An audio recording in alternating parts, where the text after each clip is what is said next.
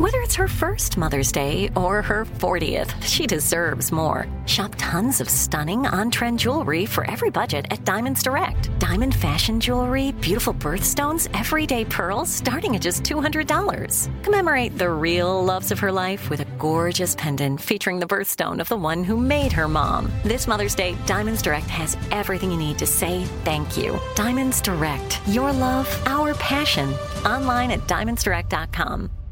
When you think about the future, what kind of technology do you envision? Whatever the future holds, artificial intelligence will undoubtedly be at the heart of it all. Join Graham Class as he hosts Season two of Technically Speaking, an Intel podcast, and hear from the minds transforming healthcare, retail, entertainment, personal computing, and more with the help of A I. Tune in every other Tuesday and explore the latest technology that's changing our world today and creating a more accessible tomorrow. Listen to Technically Speaking, an Intel podcast on the iHeartRadio app, Apple Podcasts, or wherever you get your podcasts. What's up, this your boy Lil Duval, and check out my podcast, Conversations with Unc, on the Black Effect Podcast Network. Each and every Tuesday, Conversations with Unc podcast feature casuals and in-depth talk about ebbs and flows of life and the pursuit of happiness. Unlike my work on stage, I tap into a more serious and sensitive side to give life advice and simply offer words of encouragement, yet remind folks to never forget to laugh. Every Tuesday, listen to Conversations with Unc, hosted by Lil Duval on the Black Effect Podcast Network, iHeartRadio app, or wherever you get your podcasts. Presented by A T and T. Connecting changes everything. This is your moment, your time to shine, your comeback. You're ready for the next step in your career, and you want an education employers respect. So you're not just going back to school. You're coming back with Purdue Global. Backed by Purdue University, one of the nation's most respected public universities, Purdue Global is built for people who bring their life experience into the online classroom. Purdue Global, Purdue's online university for working adults. Start your comeback today at purdue global dot e d u. Okay, so peek behind the curtain. This is one that we were incredibly excited about when we recorded the original episode uh, because while we were recording this, Matt, uh, there were a number of new discoveries that, that that hit at the perfect time. You know, we've all heard of Neanderthals, right? We've all heard of those, what do we call them, early mixtapes of humanity? Yeah, yeah. the the versions of us that evolved and evolved and evolved and got better and better and better until we became human twenty twenty. the human, the humans that exist in twenty twenty. And the big question is, what were some of those iterations? Because we can only see a couple of flashlight level uh, illuminated parts of the darkness there when it comes to the evolution of man. And, you know, you and I, as well as hopefully everyone else, is just curious about those connections between those big jumps that we see. So we we all know about Neanderthals, right? Uh, we know about things like Cro-Magnon or something. But but as we were going into this episode, all those years ago, uh, humanity was discovering the traces of some long-lost cousins like Homo floresiensis or the Denisovans.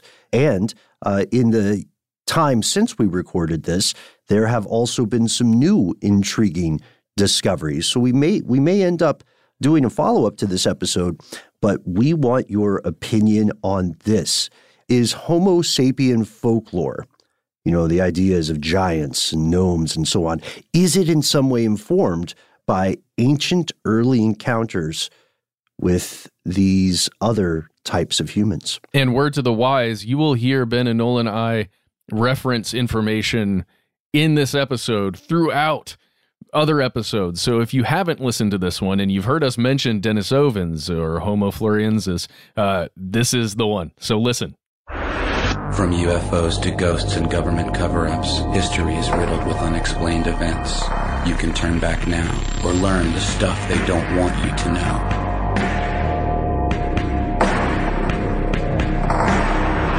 Hello, welcome back to the show. My name is Matt. And I'm Ben. And today, we're taking a, a journey. A journey through our D N A. And uh, we're going back, way back. way back. Yeah, this is a deep cut. Today we are talking about the lost races of man. Now, uh, Matt, you remember earlier, gosh, it was a long time ago, we covered the um, the belief in giants, right? Oh, yes. That was one of the earliest episodes we mm-hmm. did.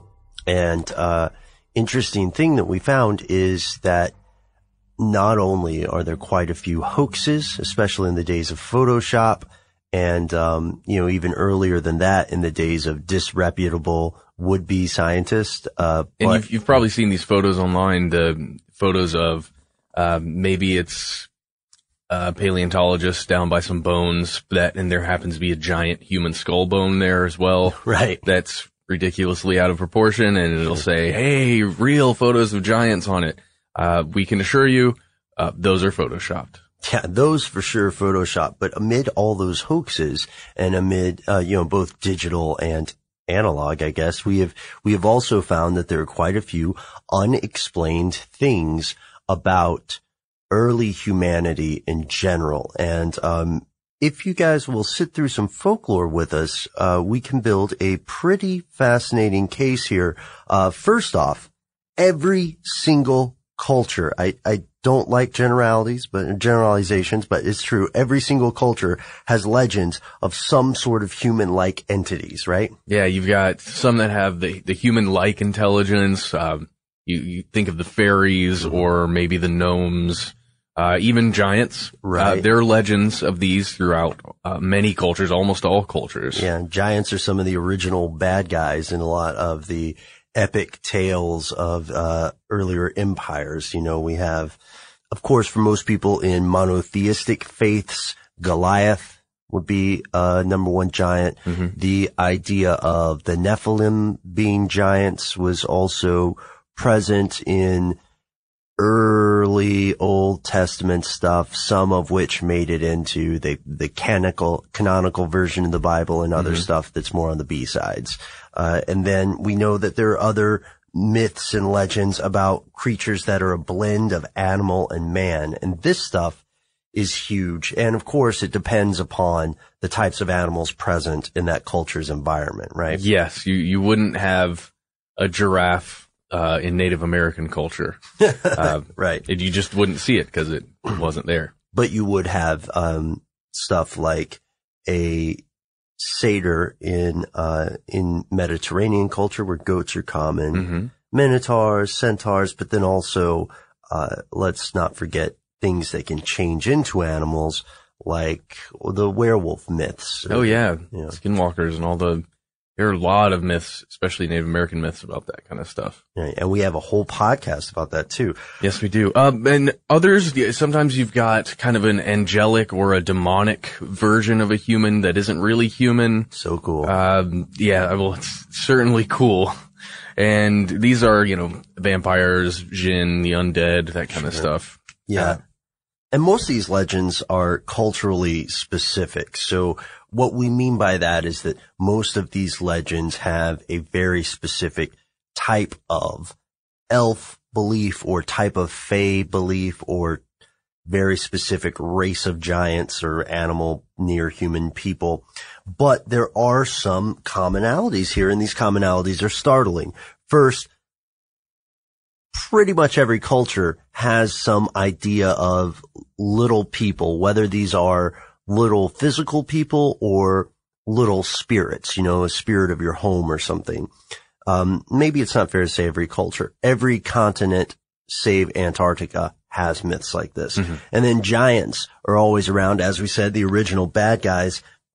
And there's another thing, which I think we've, we, you and I have referred to as near men or almost men. You know? Yeah. Uh, these are apes sometimes, uh, right. usually apes. Sasquatch like, things. Yeah. Mm, orangutans that just live in the forest, but they, you know, if you get a glimpse and you don't really know what it is. Yeah. Uh, it could, I could imagine someone seeing, uh, kind of an older orangutan with the long arms, just this weird old man in the woods who's just hanging out in the forest. Yeah, maybe buddy. It's his domain. Maybe he's magical. I don't know. I'm freaked out just from hearing you tell this story. I've never seen that thing before. Right. Yeah. And that's, that's a really good point, Matt, because, uh, some of these legends have later proven to have a grain of truth, right? Especially the example that you just mentioned, which is orangutans. Right? Well, yeah, it's a, it's a fairly strange looking creature, and it's, but it's very human-like as well. And for a long time, uh, the Europeans who were, uh, invading or colonizing, depending on which side of history you're on, uh, for a long time, those, uh, the Europeans were saying, what is this weird monster you guys are talking about? Who is the old man of the forest? And nobody believed it until the discovery, finger quote, discovery of the orangutan, which is, is wow. fascinating to me. And we know that this has happened, you know, with other ape populations. Uh, gorillas at one time were believed to be largely fictitious by, uh, by early colonizing Europeans. I believe it was early colonizing Europeans. Mm-hmm. Somebody will fact check me on that. But this brings us, so we've walked through the folklore, and we've shown that in a few cases, the folklore does have some sort of grain of truth, right? Mm-hmm. So it brings us to this. What about Homo sapiens? Did we ever encounter early creatures, one, ones that actually were like us? It's a good question.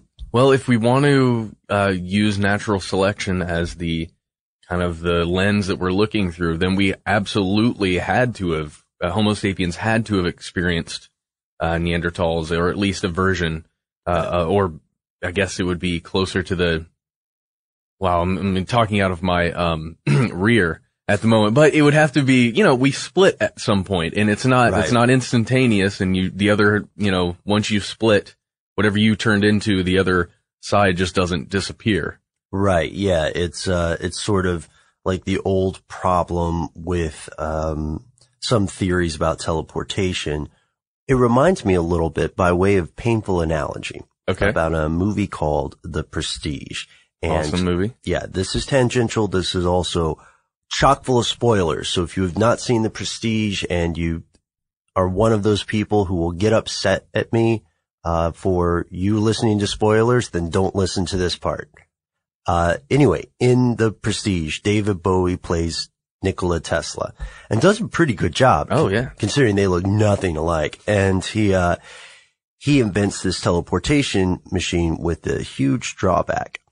It doesn't so much teleport people as it makes copies of objects, because actual teleportation is much more difficult than this this sort of mimicry or doubling. Mm-hmm. So there's a very strange situation where one of the magicians, one of the main characters in The Prestige, is continually killing earlier versions of himself, which is which is hellish. And there's also an Orson Scott Card story about that that was great, but I don't want to ruin that one for you either. Ruining I've, movies all day long. I've guys. done enough damage, you know, I think. Uh so we do know We do know that there are a lot of unanswered questions about uh the arrival of modern man anyway. Uh mm-hmm. for for most of us, most people in the West understand the out of Africa theory, which is the prevalent modern uh the prevalent theory in the modern time today. And we all know the story. So Homo sapien evolves in Africa, and from Africa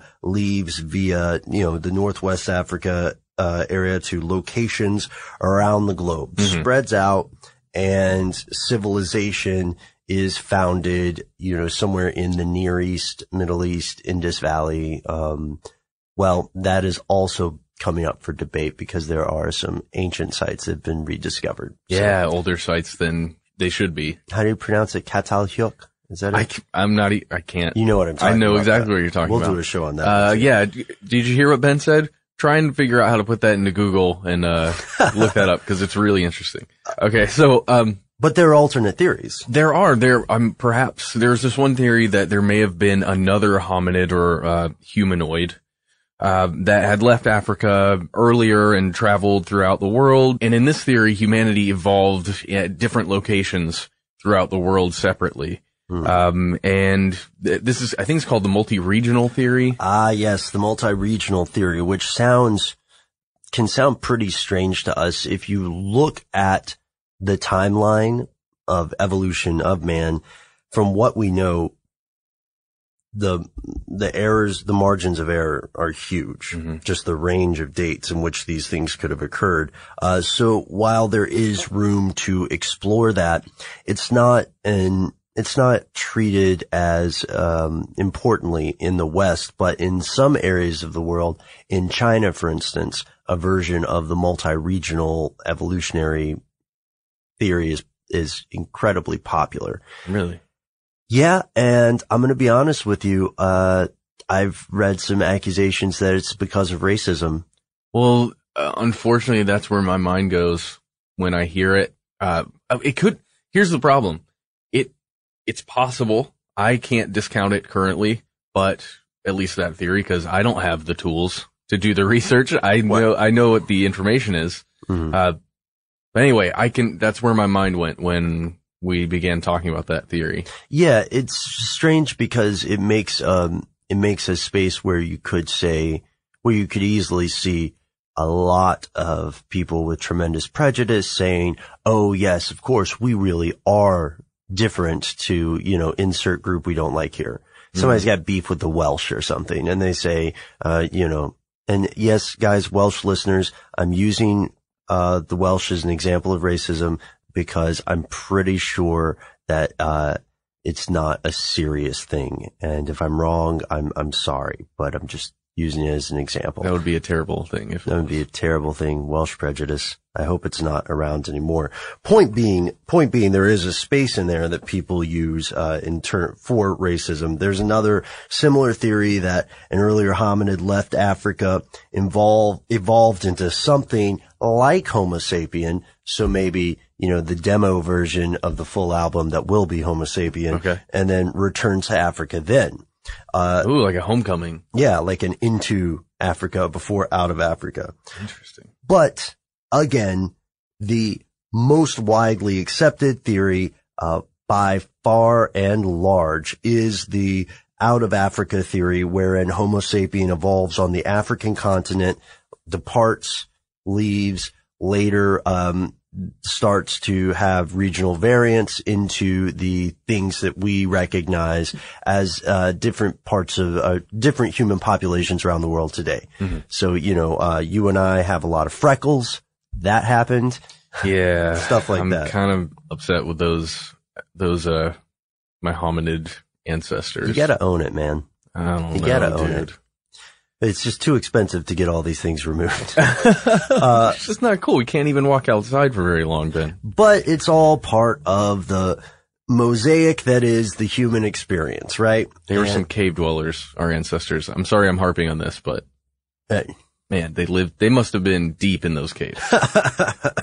um, to, yeah, and today, Homo sapien in general is one of the most successful large life forms in Earth's history. Now, we have talked before about what defines a successful life form.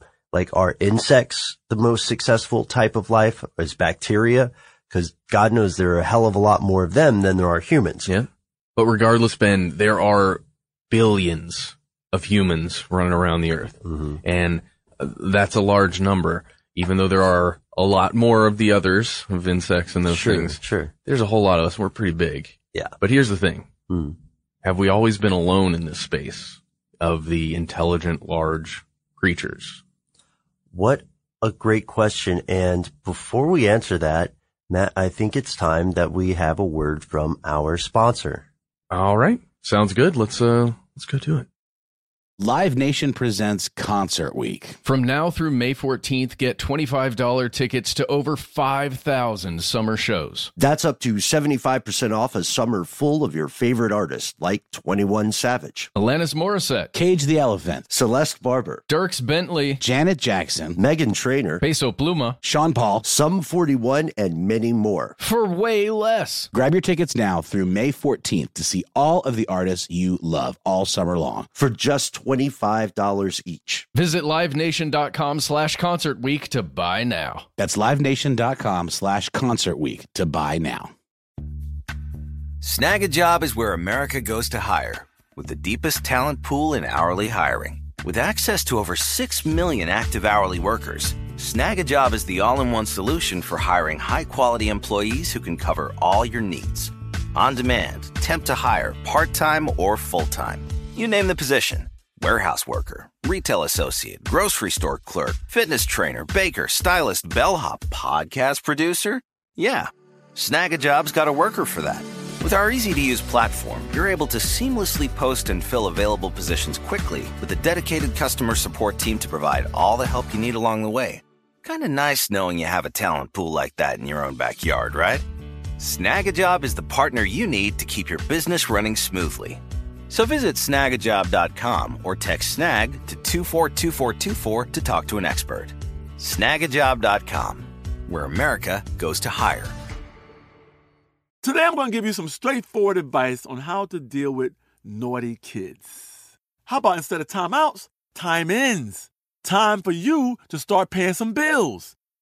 I'm J B Smoove, and that was a full episode of my new podcast, Straightforward. Inspired by guaranteed straightforward pricing from A T and T Fiber. Get what you want without the complicated. A T and T Fiber, live like a gigillionaire. Available wherever you get your podcast. Limited availability in select areas. Visit A T and T dot com slash hypergig for details.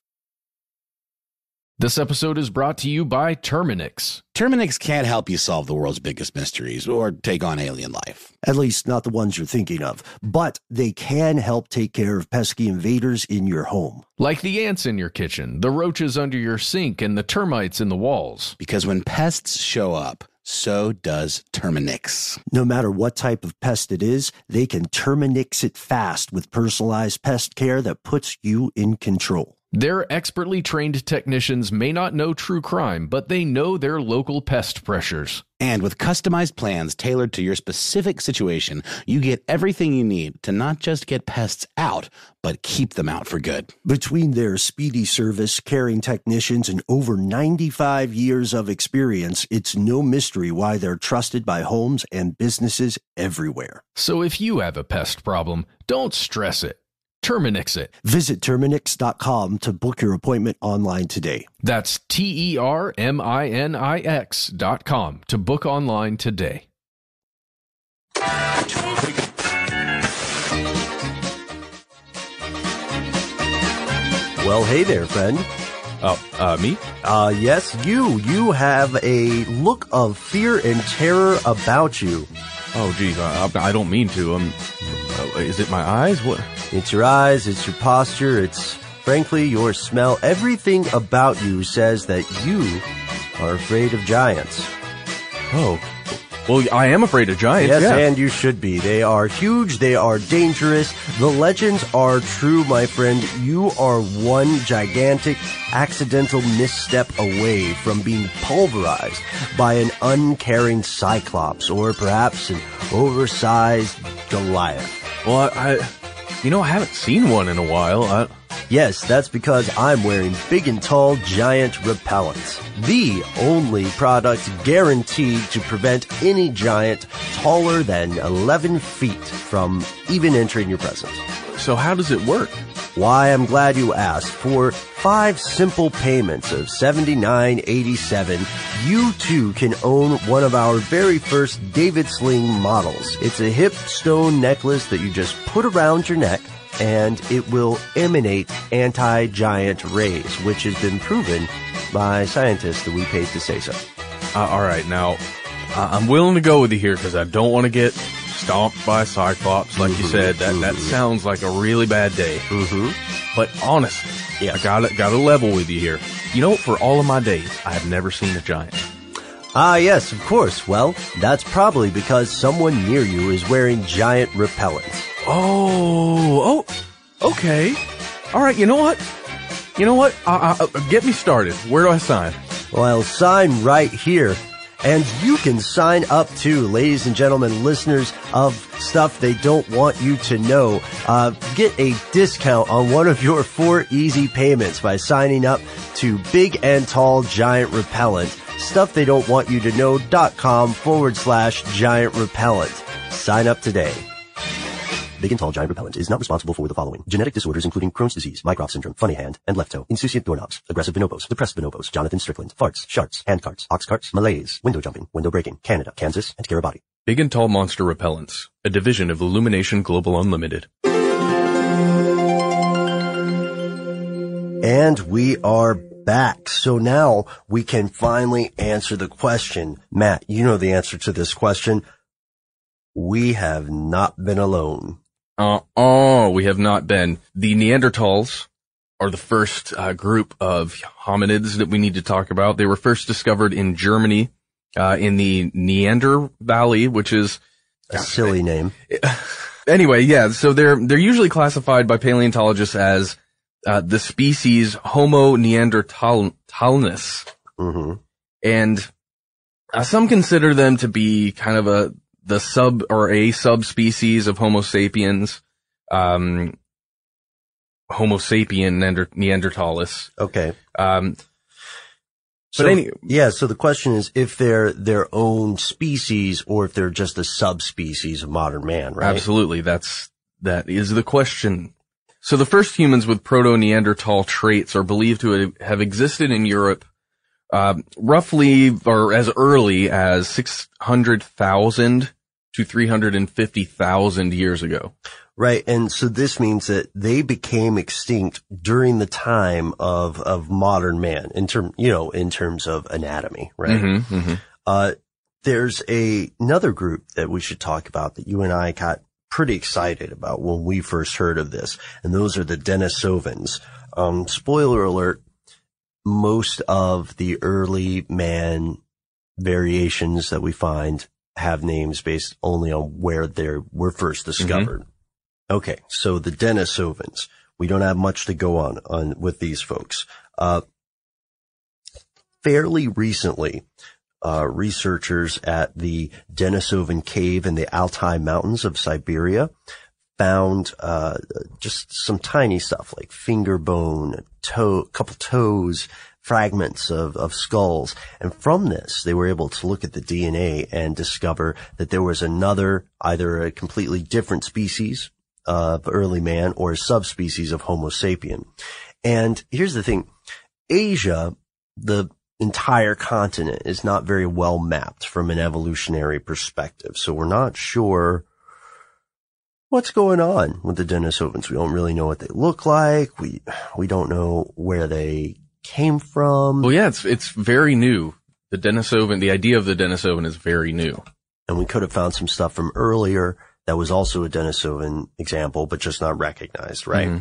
Um, one, one thing to note here, Ben, is that, uh, it's, I've seen them called Asian Neanderthals or the Denisovan, uh, Denisovans referred to as that. And that doesn't appear to be accurate, even though it does appear that they bred with Neanderthals or interbred with Neanderthals.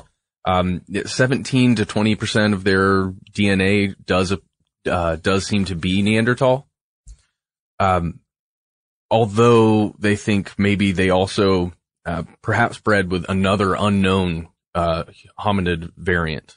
Huh, weird. Right. And this is, this is fascinating because some Neanderthal bones were found with Denisovan bones in the Altai Mountain cave. And it seems as though they might have been living together. Again, we don't know what they look like because we only found a little bit of stuff, but this, this finger bone, which is from a younger female, is, uh, way bigger than it would be if she was a Homo sapien. Mm-hmm. So based on that, Uh, the big assumption that we're making is that they were probably, what's a polite way to say this? They're probably robust, you know, like hardy. Um, maybe, uh, in a video game, they would be the tank. Oh, totally. Yeah. If that makes sense. They'd have a shield and a sword. Right. Yeah. They're bruisers for sure. Um, at least they were larger than, uh, Homo sapien, probably. Maybe not taller, but research is ongoing. So we're going to learn more about Denisovans as we continue. Hopefully we'll be able to update our video episode with some more information. This leads us to one of the most exciting and controversial recent finds of early man, uh, Homo floresiensis, which I just totally mispronounced. That's the, that's exactly the way I wanted to pronounce it, but I, I wasn't going to attempt it. So what are we talking about when we say this? What, what are we talking about? We're talking about a, a real, well, a real life hobbit. But. Okay, I see the finger quotes there. Yes. Uh, all right, how do we find out about this? All right, so there were uh, nine individuals discovered in Indonesia in two thousand three on an island, island called Flores, uh, which, again, mispronouncing there. Um, they were standing about three and a half feet tall. Uh, well, they would be standing three and a half feet okay, tall if they yeah. could and were alive. But, uh, but they, that was the entire community. It wasn't just one or two that they found. Nine individuals that were that, uh, tall. Right. And we know a lot of modern news outlets just want to run with a sexy headline. So a bunch of scientists got their dander up when they saw these headlines that said, real life hobbits found yeah. in Indonesia, uh, and immediately started trying to shoot holes in, in the theory. Was there a genetic problem? Somebody had said maybe this was an isolated, and the, uh, the implication here would be inbred population that had microcephaly, which is, um, a very debilitating condition mm-hmm. wherein somebody's head is, um, much smaller than it should be, and it can affect intelligence as well. Or maybe they had no thyroid for some reason. Uh, another, another thing that's not the same, but similar, is that maybe they were a distinct community that had island dwarfism. Uh, okay. Which is, you know, the, the theory that animals who end up being on islands also end up being growing smaller over time, their species. Uh, and for this to happen, there would have to be divergence here. But here's the really weird part. They were around pretty recently, right? Yes. These, um, they lived as recently as twelve thousand years ago, which is, well, it's very recent from the span of humanity. Yeah. yeah. Um, and it, that means it was, it was alive during the time of modern man. So when human, humanity was around, uh, hum, Homo sapien, right? They were around as well. That is crazy, because especially considering that we're, we as a society are still trying to figure out what is going on with the human brain, right? And we don't understand the nature of intelligence. For a long time, we thought that size of a brain was related to intelligence, but the things that we're learning about very intelligent creatures are proving that is probably not the case. And one thing that we found is that uh these creatures were a little bit, based on their anatomy, they were a little bit closer to apes than modern man, you know, in terms of length of arm mm-hmm. to uh length of leg, and they have tiny, tiny heads, you know, in comparison to us and uh, Neanderthals, I'm sure. And despite all this, they still built stone tools. So they had the intelligence to make tools. And there's a really, to go back to folklore, there's this fascinating thing called the, I'm going to mispronounce this one too. Okay. The Ibu Gogo myths in Flores concern this race of small little people who are not that great at language, but they hunt and they can play tricks and they interact with the local population. And it's funny that this pops up because we know that Indonesia still has a lot of remote forest, although they are increasingly being torn down for various industries. We also know that these quote unquote real life hobbits are the longest surviving non-modern humans that we know of. It's pretty awesome. It, it makes me, uh, gosh, it just makes me wonder if that was the last surviving family, perhaps, oh, of, yeah. of, of, you know, the, these mythological creatures that were in actuality a real thing. Mm-hmm. That's, that's fascinating to think about. I'd, I'd love to have that tor- that story told, yeah. you know, and on a film or something, just sure. to see that. Darren Aronofsky. You're probably listening. Let's be honest. It's time. uh, yeah. Well, there's some really interesting stuff here too, because reports of these Ibu Gogo linger well into the Portuguese arrival in Indonesia. And even today, there's a cryptid called the Orang Pendek, which is described as a very short, very strong, ape-like creature. And there have been numerous reports of this, but it, it, we still have yet to find a body or a fossil. You know what I mean? Man, ah, I just want to go out and live in the forest. for a while with a bunch of cameras. Yeah. Well, again, anyone listening at Discovery or Science Channel, uh, Ben and I will do these kinds of things. You just, uh, you know, just give us the money and uh, the cameras and we'll go. Yeah. Uh, just the plane ticket, really. Plane ticket and the camera. You don't have to pay me. I'll camp out in Indonesia. Sure. All right. Okay. I'm in. Live Nation presents Concert Week. From now through May fourteenth, get twenty-five dollars tickets to over five thousand summer shows. That's up to seventy-five percent off a summer full of your favorite artists, like twenty-one Savage, Alanis Morissette, Cage the Elephant, Celeste Barber, Dierks Bentley, Janet Jackson, Meghan Trainor, Peso Pluma, Sean Paul, Sum forty-one, and many more. For way less. Grab your tickets now through May fourteenth to see all of the artists you love all summer long. For just twenty-five dollars each. Visit LiveNation.com slash Concert Week to buy now. That's LiveNation.com slash Concert Week to buy now. Snag a Job is where America goes to hire, with the deepest talent pool in hourly hiring. With access to over six million active hourly workers, Snag a Job is the all-in-one solution for hiring high-quality employees who can cover all your needs. On demand, temp to hire, part-time or full-time. You name the position. Warehouse worker, retail associate, grocery store clerk, fitness trainer, baker, stylist, bellhop, podcast producer. Yeah, Snagajob's got a worker for that. With our easy-to-use platform, you're able to seamlessly post and fill available positions quickly with a dedicated customer support team to provide all the help you need along the way. Kind of nice knowing you have a talent pool like that in your own backyard, right? Snagajob is the partner you need to keep your business running smoothly. So visit snag a job dot com or text snag to two four two four two four to talk to an expert. snag a job dot com, where America goes to hire. Today I'm going to give you some straightforward advice on how to deal with naughty kids. How about instead of timeouts, time ins? Time for you to start paying some bills. I'm J B Smoove, and that was a full episode of my new podcast, Straightforward, inspired by guaranteed straightforward pricing from A T and T Fiber. Get what you want without the complicated. A T and T Fiber, live like a gigillionaire. Available wherever you get your podcast. Limited availability in select areas. Visit AT&T.com slash hypergig for details.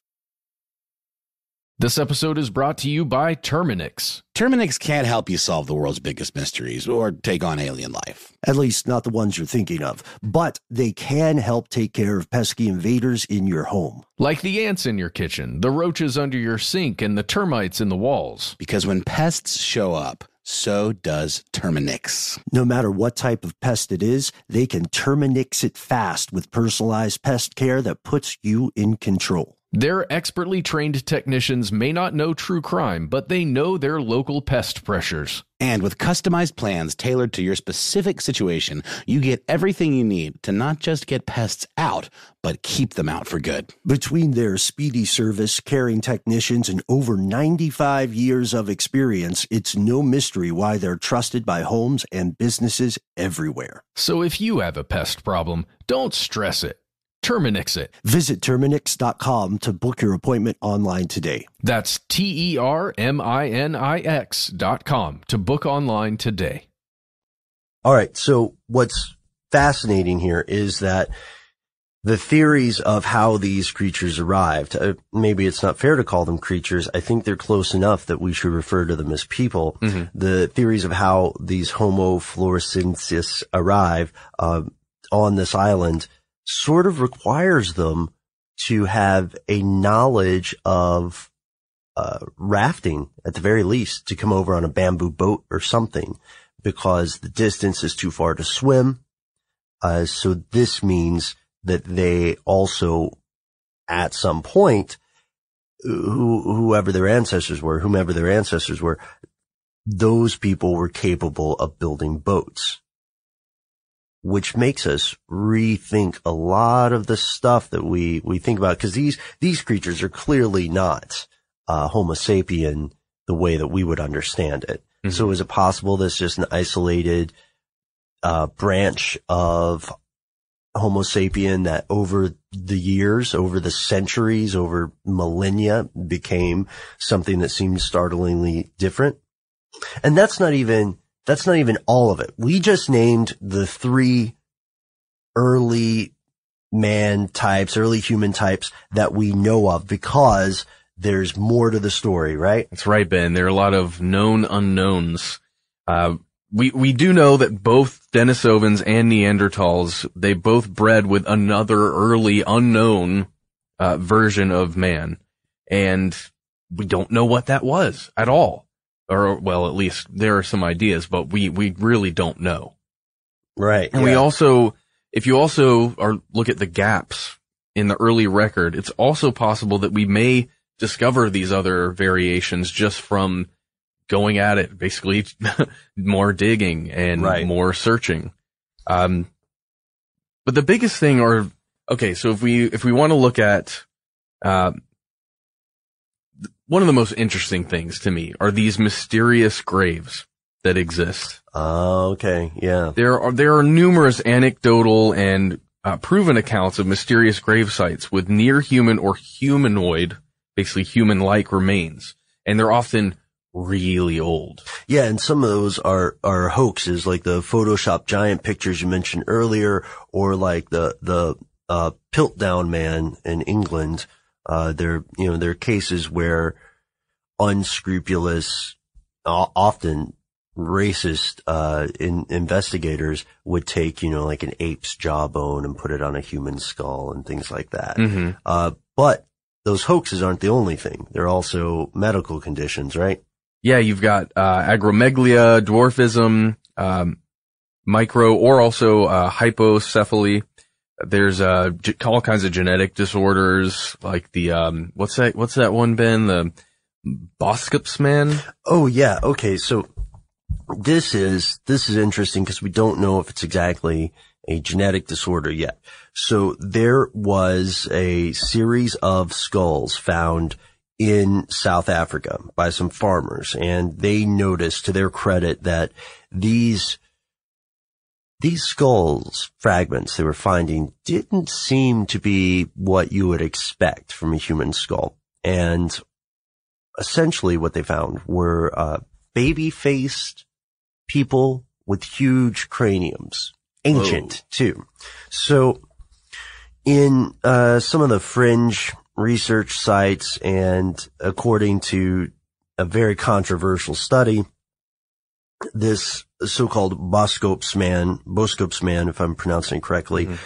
is a highly evolved or highly intelligent variant of human that somehow died out way in the past. And this argument for a very high intelligence on the part of these fossils is made based on the based on the size of what their brain would have been, mm-hmm. how much, how much brain they could have in their brain case. And again, going back to the earlier thing we pointed out, what we have learned is that that is not necessarily yeah. the deciding factor. Yeah, the brain can be smaller and really intelligent, that is ravens. Yeah. Uh, sure. You know, yeah. There are all kinds, there's high intelligence all over the place in the brain. Eh, I guess it matters in the folds mostly. Right, yeah. It's, it's also, yeah, which regions of the brain are mm-hmm. the most, uh, are, are the most evolved or the most sophisticated. So when we, when we look at this, of course, we're wading through a lot of misinformation and a lot of disinformation. We have an earlier podcast on misinformation and disinformation, if you want to know the difference, right? Mm-hmm. Um, but we also know that despite the hoaxes, despite the things that may clearly be medical conditions, we have social practices, and then we have some inexplicable stuff. So when we say social practices, there are these skulls that have, um, that, that have sort of a cone head look, you know? Yeah, very elongated. Yeah. Um, and it's because they were shaping their heads. Right. Since they were, Uh, essentially, since they're born, they begin shaping yeah. their heads. The way they do it, and don't do this to your children. Please don't. But the way that they do it is uh taking wet uh slats of wood. I don't know why I'm acting it out now yeah, on an audio podcast. And uh it looks great, everybody. And, and wrapping the wood tightly around the head so that it's pressing. Now, you'll remember, of course, that a baby's skull is much more pliable than a human skull. Uh, the the bones that you are born with in your skull uh, as a child don't fuse together until, uh, you know, later in life. So they're able to make these things that look like, make these people that look like they have heads from the alien films. Yeah. Um, but then there are also other things. Um, the, the horned growths. I remember seeing pictures of this, Ben. Right. Um, is this, was this something found in the skull, or is this something that was artificially done? We, uh, yeah, that's a good question. We know that there, there are a lot of hoaxes about this kind of stuff too, but we do know that people can grow horns, um, for all intents and purposes. You can look up pictures of people who have been alive, likely during your lifetime, who, due to one rare condition or another, have grown horns. They're normal people. They're just normal people affected with something the same way that you would be affected with a mole. You know what I mean? Okay, it's just uh, growth on the bone. Uh, yeah, I don't know enough about this to, to really delve into it yet. Um, but I can definitely check it out. We can do, you know, devil people if it's not going to be too offensive. Uh, I'm going to look into it at least. Yeah. And also, we know because of confirmation bias that a lot of skulls have been found that are irregular, such as the uh very popular Star Child skull. Oh, yes. You remember that one? Uh that these have these have been touted by people who believe in ancient alien theories as evidence of alien visitation or something else. It looks like in most cases those deformed skulls come either from a medical condition or from a uh social practice, but they're inexplicable corpses. There really are corpses that are, that are bones, at least skeletons, that are eight feet tall that we yeah. find. And they're freaky, but so far as we know, they're not part of a large breeding population. We've only found a few. But to me, the most interesting things that we find that are the most difficult to explain would be anachronistic remains. Anachronistic meaning something that is not in the time it belongs in, and this would be stuff like Romans out in Western China uh, at the wrong time. So they're finding Caucasian corpses in the weirdest places. That's easily explainable. It's just time travel. It's fine. Oh, okay. Well, that yeah. makes sense. And also we're finding, you know, um African, or what would normally be ascribed as African uh remains in South America. And, you know, we, we, we know that history is a muddy story here. Oh, yes. So, I mean, like, people still are trying to figure out what's going on with the Olmec civilization, right? Oh, yeah. So we've looked at all these ancient discoveries, or discoveries, but from, from a long time ago. Uh, the earliest was twelve thousand years ago. Mm-hmm. But here's the big, the big question again. Are we still today alone? Are, are Homo sapiens the only hominid, the only uh, version of human that exists today?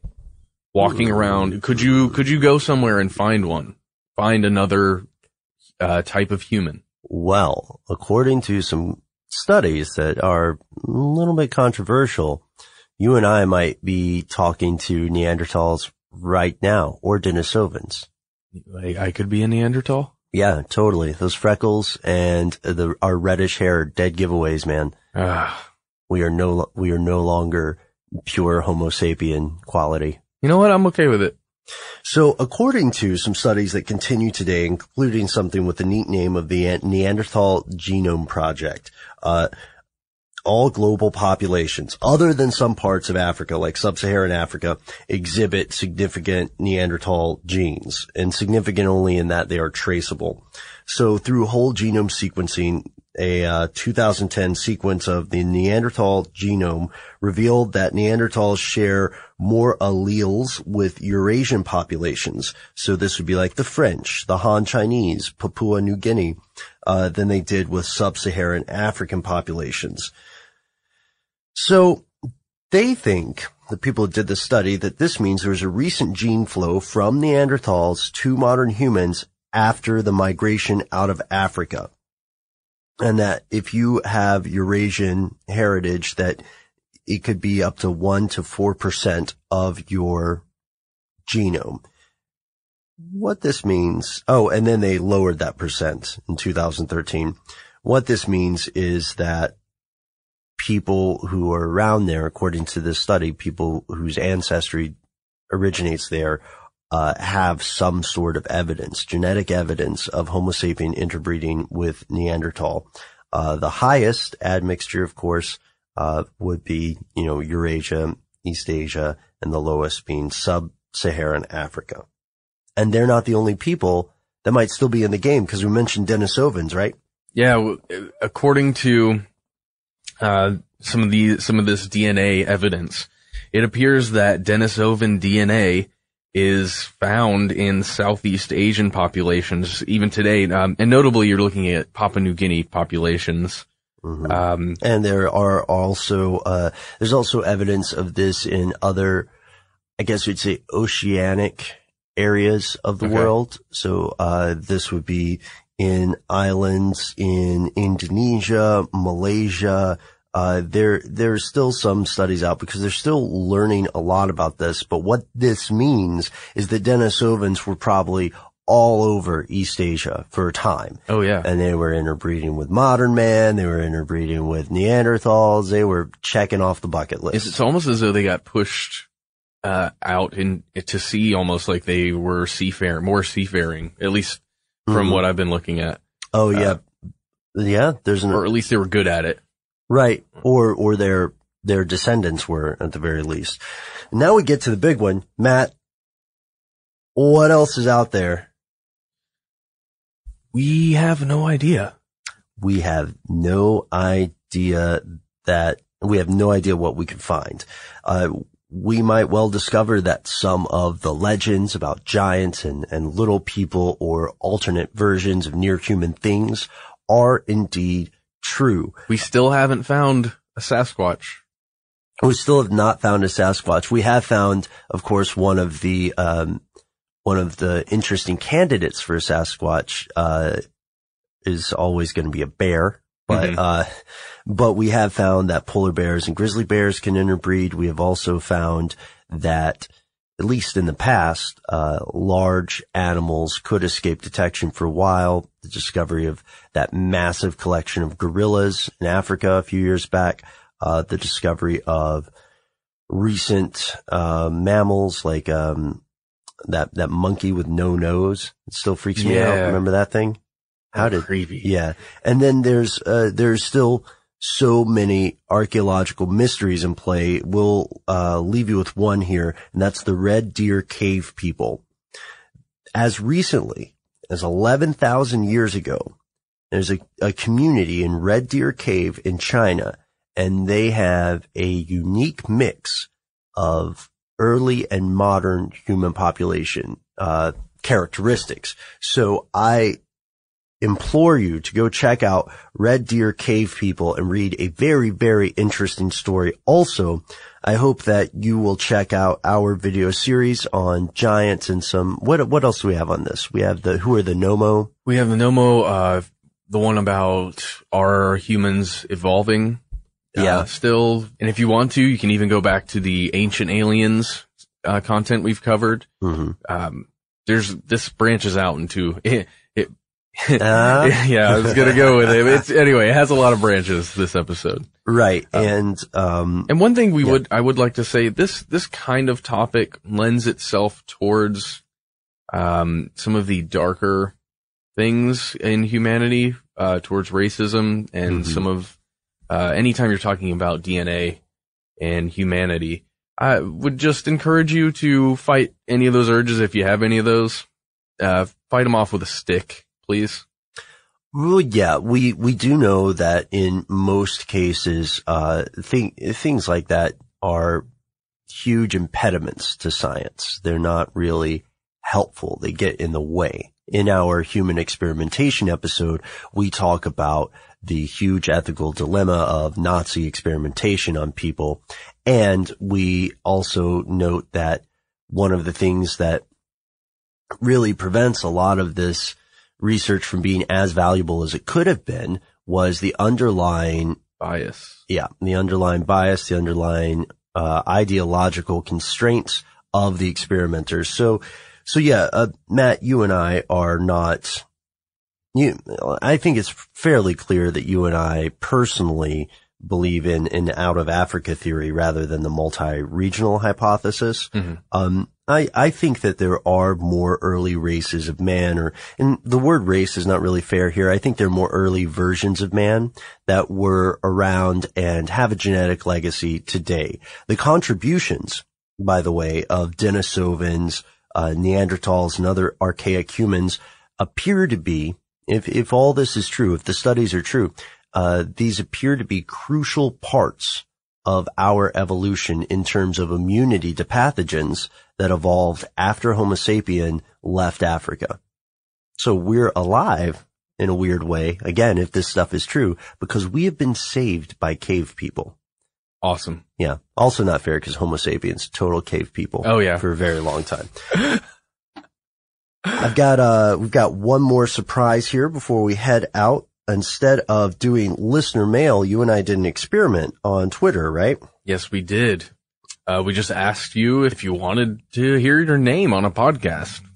Yep. So guess what? It's happening right now. Okay, let's start checking out some people who wrote to us or retweeted and asked for a shout out. Kia Stacy, hello there. Don Tree, you are in the house, I, I, I believe. There's Joel Micah Harris, Chet Lemon, I've seen you around on Twitter, J P Wygand, also seen your face a lot, San Juan underscore Puerto Rico. Interesting. So is that a place that wants a shout out? Maybe it's a person. It's like a representative of the place. That's pretty fun. The, well, well, just to cover our bases, let's also give a shout out to the entire city of San Juan, Puerto Rico. Rico, Rico. We've also got, uh, ooh, a, a very interesting person named J P C. Mm-hmm. We also have No. Okay. Uh, yep. There's, uh, oh, geez. I'm going to try and do this right. Keith Mastro Michaels. Shout out to Ellipses. Or uh, dot, dot, dot. We'll, we'll come back to that yeah, one. Yeah, we'll come back to that. I think that's what that means. Um, we've also got Joe Von Axeman. That's a cool name. Oh, yeah. Uh, Jessica J. Glover F. Uh, congratulations. Your name was just spoken uh, digitally on a podcast. There's Jason R. Yeager. Mm-hmm. Seen you as well all over Twitter. One of the first people to retweet. That's right. Idea too. And that's not all. Some of you wrote to us with, uh, responses here. So Bobby Samuel, uh, replied to something that made me laugh, Matt. I want to read it to you and see if you, see if you get this. It's more of a visual thing. Conspiracy stuff. Can I get a shout out for my friends Nilwab Neb and Kiridurf Tam? Do you get it? No, I have to read it. Nice. Our, our words backward. Our yeah, words yeah, backward. yeah. Got us there. Um, okay. And, uh, Heather also wanted to shout out. Uh, hi, Heather. And thank you, uh, for the very nice thing you said in what you called your ill-advised late night tweets. uh, we also have, uh, Not Mugen, uh, who just learned about our audio podcast. We hope you're checking out and enjoying it. Uh, J P C, you made us laugh, of course, when you said it will be a conspiracy if I don't get a shout out.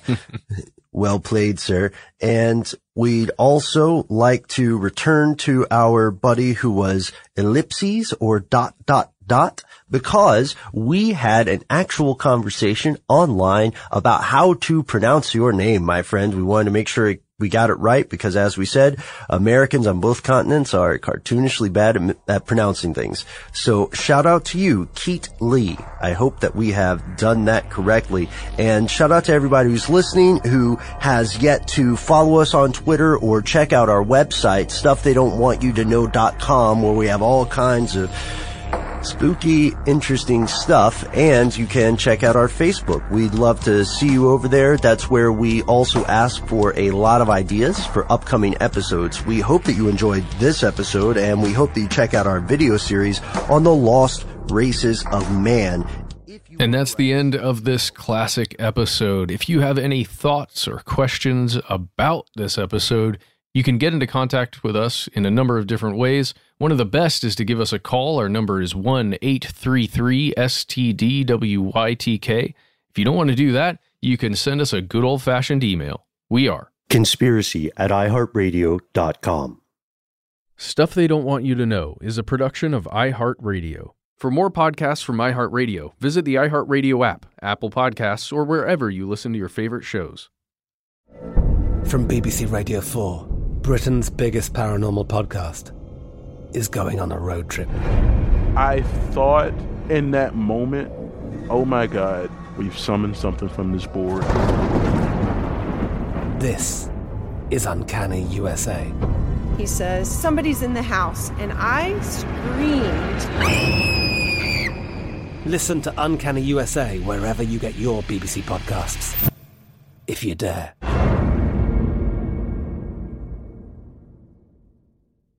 Top Thrill two is like no other course. Two four hundred twenty foot vertical speedways, three launches. All right, let's talk strategy. Copy that, driver. Go for maximum acceleration off the start. Roger that. You've got a short straightaway to push from zero to seventy-four on the first vertical speedway. And what about the rollback? Rollback will set you up for an explosive reverse climb four hundred twenty feet in the sky so you reach zero Gs in total weightlessness. four hundred twenty feet of straight-up speed. Let's get it. Top Thrill two, the world's tallest and fastest triple-launch strata coaster. Get your tickets at cedar point dot com. Open a limited-time eleven month certificate at Kemba Financial Credit Union. At five point two five percent A P Y, it's more than triple the national average, plus it's a safe and secure way to grow your money. Visit your local branch or kemba dot org slash c d for details. Offer expires May thirty-first, twenty twenty-four. A P Y equals annual percentage yield. Restrictions apply. five hundred dollars minimum and two hundred fifty thousand dollars maximum deposit. Advantage status required. Comparison based on bank rate average. Federally insured by N C U A. Attention, true crime enthusiast. Searching for a way to unwind after diving deep into the mysteries that keep you up at night?